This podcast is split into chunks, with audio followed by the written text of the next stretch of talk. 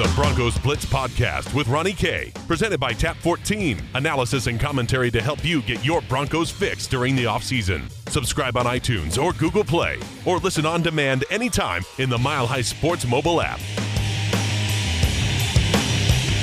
Welcome to the Broncos Blitz Podcast. My name is Ronnie Kohrt. You can follow me on Twitter at Ronnie K Radio, and of course all my work at Mile High Sports dot com, as well as I bring you three keys, three keys to the upcoming weekend game for the Denver Broncos as they look to start two and oh, and of course their first divisional game this weekend against the Oakland Raiders. Going to be a tough one as they do not own the head-to-head, including not only on to, uh, all time, but at home as well, too. twenty-six, twenty-nine, and two. That's good enough for a four seventy-four win percentage. That is under five hundred. But it's a new year, new opportunities. It's a totally different team that uh, they played from last year, where, of course, Denver and Oakland split, so certainly going to be interesting. What are those three keys to the game and to a Denver win? I'll tell you those, of course.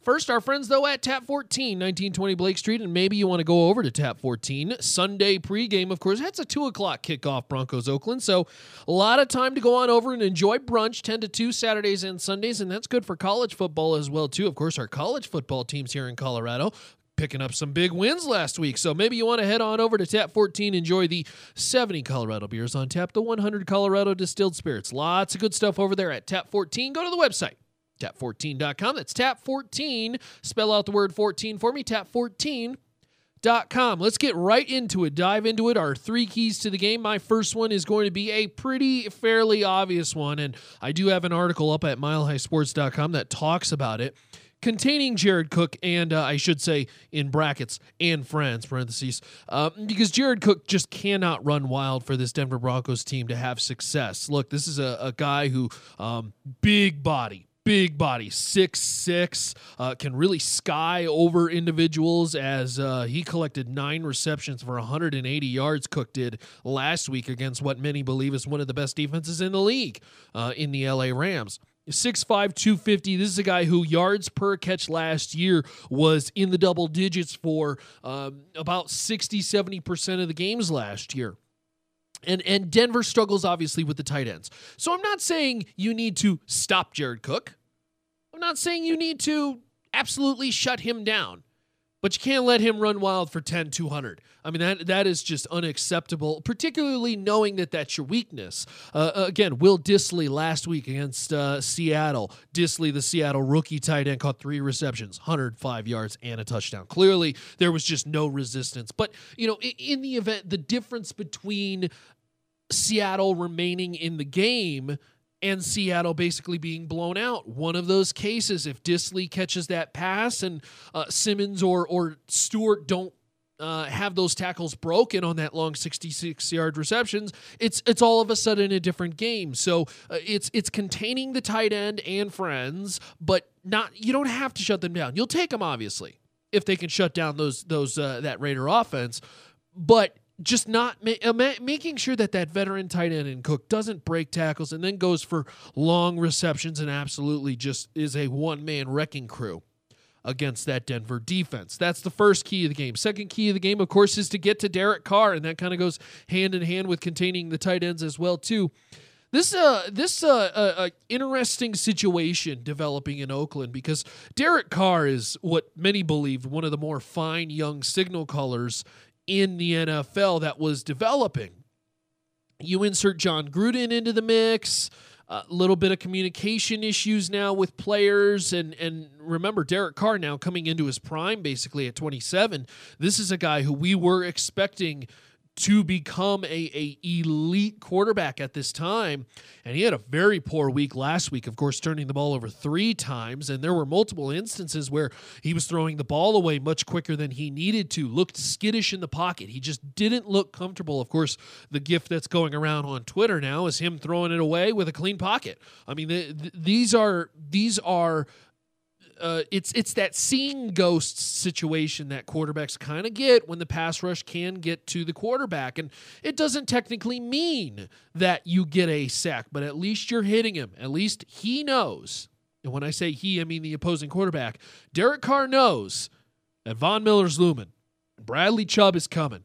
And here comes Shane Ray in the third quarter with fresh legs. I mean, this is a pass rush that absolutely terrified Russell Wilson. And remember, for, for as skittish as Derek Carr looked last week, he was only sacked once by the L A. Rams. So it, it is a, a major key to the game to get to Derek Carr. And I know getting to the quarterback is a big deal, but I think in particular because this feels very much like a mile-tall, inch-wide offense with this Oakland Raiders team, where if you can cut down the tree at the root, and the root being Derek Carr, this offense is going nowhere, and they will look like they did last week against the L A. Rams, where they turned the ball over multiple times and just could not move the football. I mean, this was an Oakland Raiders team that um, just, just it seemingly was just inept towards the beginning of the game, and then when Oakland, when L A kind of blew it open, there was a lot of garbage points towards the end of that game. So the Oakland Raiders, certainly uh, a big part of their offense is Derek Carr.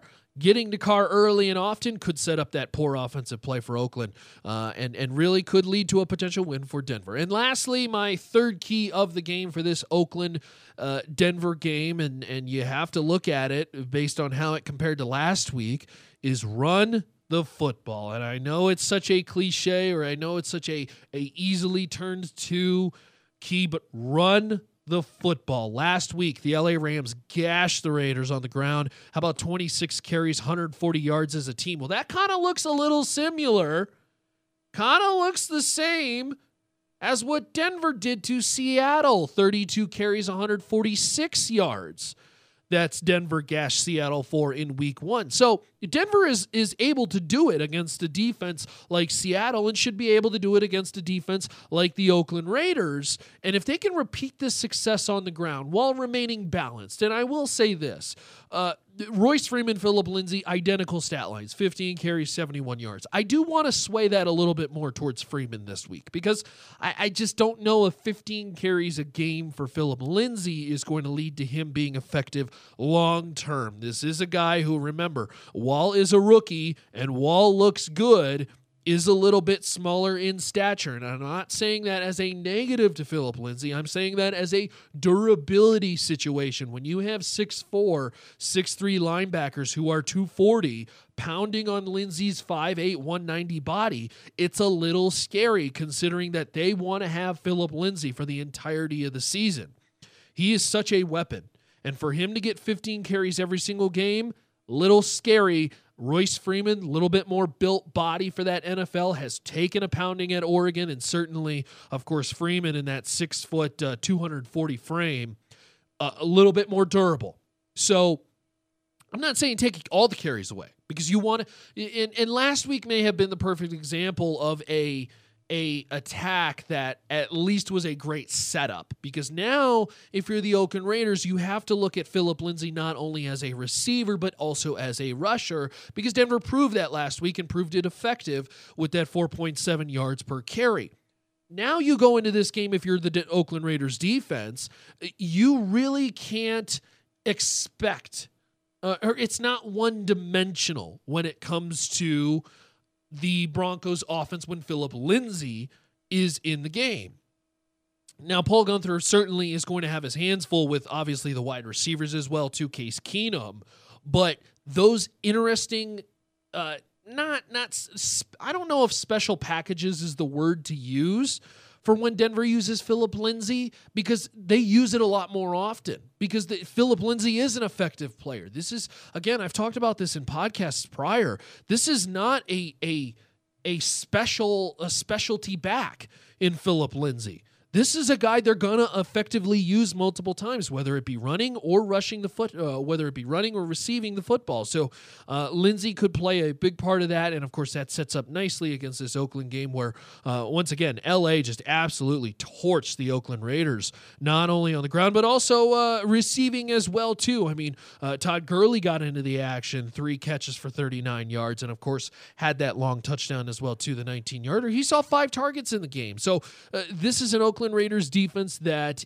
is going to be vulnerable to a package so long as Denver stays very versatile, as long as they can stay very active and and and not one-dimensional with this. And, and certainly they've set themselves up nicely. Uh, I'm gonna I'm gonna give this a little bit of a side, maybe a fourth key. I'm gonna give you a bonus key. This could be the golden one that is huge for Denver, because Denver comes into this game one hundred percent healthy, which is kind of unheard of considering it's week two in the N F L, when, of course, last week against Seattle, Seattle was completely banged up. Well, the Oakland Raiders dealing with injuries as well, too.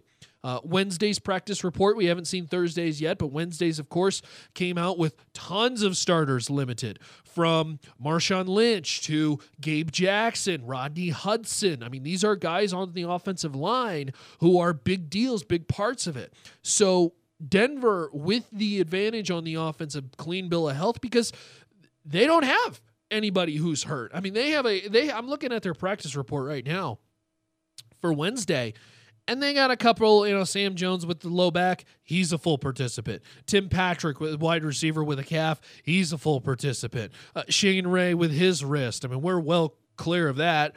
He was a full participant. Everybody's a full participant. It's pretty incredible to see, and and maybe give a little bit of credit to Lauren Landau and that strength and conditioning, now first year head co- uh, first year uh, assistant coach, I should say.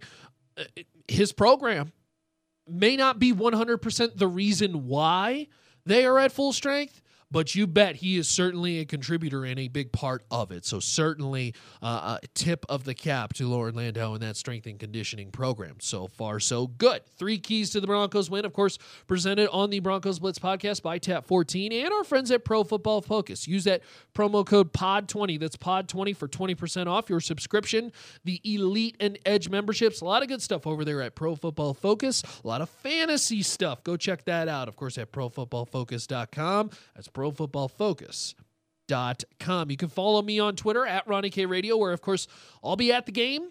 I'll be in the locker room post-game as the Broncos look to go two and oh against the Oakland Raiders, and something that has actually been very difficult for them, because while the Oakland Raiders are a team that looks, after week one at least, like a team that that isn't going to be up to par with what Denver brings. Let's remember, this is a divisional game. This is a, a game where two teams know each other very well, and there is a lot on the line. Who wants it more? We will see Sunday at Broncos Stadium at Mile High. So interesting stuff. Be sure to follow me on Twitter at Ronnie K Radio. That's R O N N I E, the letter K, radio on Twitter. Be sure to follow, as I'll be tweeting along uh, the Broncos all week long. But, of course, not only for the Broncos as well, uh, pregame stuff on Sunday, during the game, and then, of course, postgame, where I'll be in the locker room and writing all kinds of articles, recording podcasts, this podcast, a daily podcast. And I, I have to thank you. I'm going to speak from the heart for a second, because you know, I'm very blessed. I, I, I get the ability to not only cover the Denver Broncos, but talk sports for a living. And, and, and, and, and this Broncos podcast is only a daily podcast because of you. It's because of you. It's because of your listens and your words of encouragement. And and and I can't thank you enough for doing that, because I'm, I'm so blessed to be able to do this on a daily basis, and I do it because you listen and you demand this kind of content. And so thank you so much from the bottom of my heart. Seriously, this has been uh, such an incredible ride on the Broncos Blitz podcast. We're, we're coming up on, uh, uh, well, eight months, I think, on this podcast, and it has just grown to heights that I, I couldn't even believe. This started as a once-a-week thing, and clearly it became something that you wanted more. It became a twice-a-week thing, and then uh, my boss came up to me, Nate Lundy, who owns Mile High Sports, and said, "Ronnie, people want this stuff. We need this to be daily." And I said, "Let's do it, baby. Let's let's tackle it head on." And of course, the Daily Broncos Blitz podcast, now a thing at mile high sports dot com. So thank you so much for listening. Thank you so much for participating. Thanks for following at Ronnie K Radio. That's at R O N N I E, the letter K, radio on Twitter. But I'm also going to throw out my Instagram, because I, I post a lot of post-game video on the Instagram page as well, too. So you can follow me on Instagram. You can follow me on Twitter. A lot of great stuff. Be sure to check out my work at mile high sports dot com. That's mile high sports dot com for news, player interviews, articles, discussions, debates. A lot of great stuff over there at mile high sports dot com. That's mile high sports dot com.